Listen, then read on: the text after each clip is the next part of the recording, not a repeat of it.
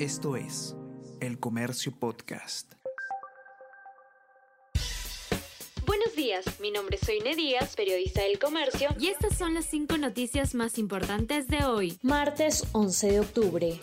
Fiscalía afirma que hay una sola red criminal y la lideraría Pedro Castillo. Fiscal García indica que la presunta organización delictiva llevó a cabo plan desde el Ejecutivo para copar el poder con allegados. Coordinadora de la red sería Lilia Paredes, quien podría recibir pena de 8 a 10 años de cárcel. Aún no definen pedido para que no salga del país.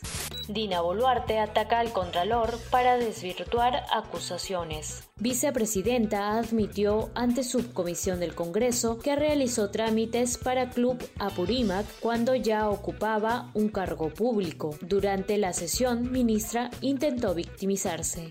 Entorno del presidente arremete contra Benavides con más denuncias. Abogados Noblecilla y Atencio denunciaron a fiscal de la Nación ante la Junta Nacional de Justicia, señalando que Benavides cometió faltas disciplinarias graves por cambiar a la fiscal que estaba a cargo de investigaciones contra sus hermanas. Casi en paralelo, el congresista Bermejo puso denuncia constitucional. El ex procurador anticorrupción Maldonado advirtió que el trasfondo de esta serie de denuncias es la venganza en contra de la fiscal de la Nación por las acciones que el Ministerio Público viene conduciendo institucionalmente y de acuerdo a la ley en contra del presidente Castillo.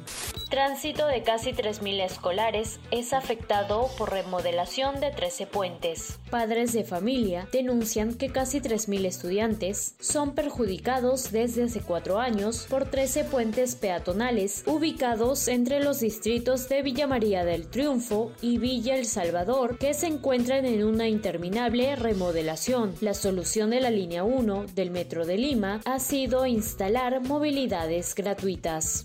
Rusia lanza oleada de bombardeos sobre ciudades de Ucrania. El presidente Vladimir Putin ordenó ataques aéreos coordinados como represalias tras la explosión de un puente clave que unía Crimea con territorio ruso. Esto es El Comercio Podcast.